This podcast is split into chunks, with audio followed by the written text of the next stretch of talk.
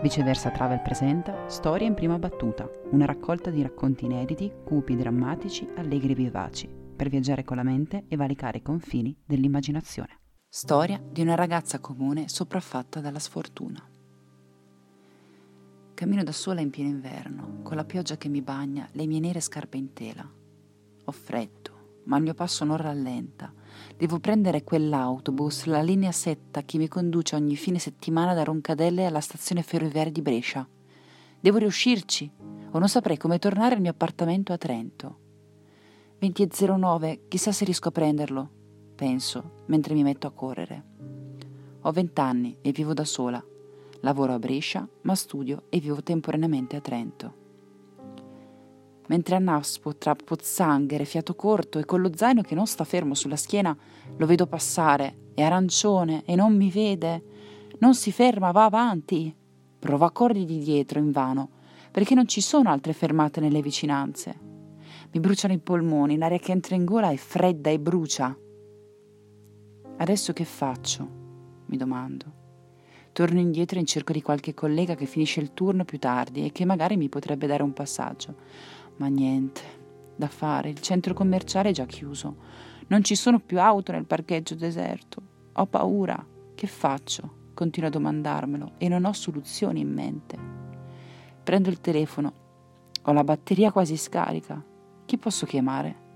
Scorro la rubrica e arrivo al nome di mio fratello.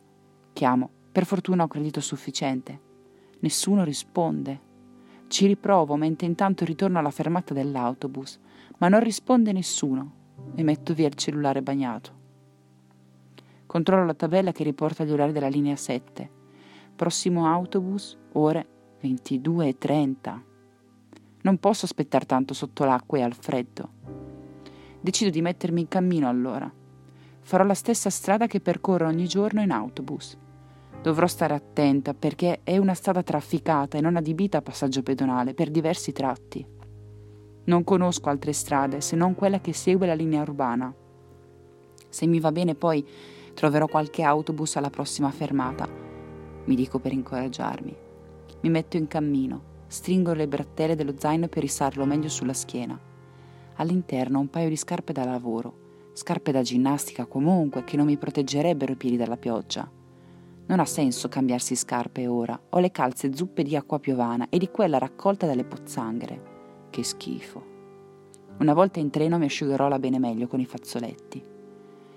Fatico a percorrere la strada nei punti in cui non sono previsti marciapiedi. La carreggiata è stretta e al di là dei garrelli ci sono cespugli alti pieni di immondizia. Ci metto quasi due ore per arrivare in stazione. Sono sfinita. Sento i muscoli delle gambe contrarsi involontariamente, come quando ti fermi dopo la corsa e la tensione permane nelle fibre muscolari. Arrivo alla stazione. Individui e sagome scure affollano l'atrio centrale. Pochi sono i pendolari in arrivo a quest'ora di sera. Mi si avvicina un tale per chiedermi moneta, ma non ho niente e mi fa paura. Lo allontano con un gesto della mano mentre guardo basso e trattengo il fiato, sperando che non si arrabbi e non mi faccia male. Alla macchinetta self-service controllo i treni previsti per Trento dopo le 21.30, ma non ci sono. È finita, penso. Non so dove andare, né tantomeno che cosa potrei fare. Potrei chiamare qualche mia amica, chiederle di venirmi a prendere e domani... No, non ho amiche che potrebbero riaccompagnarmi in stazione domattina.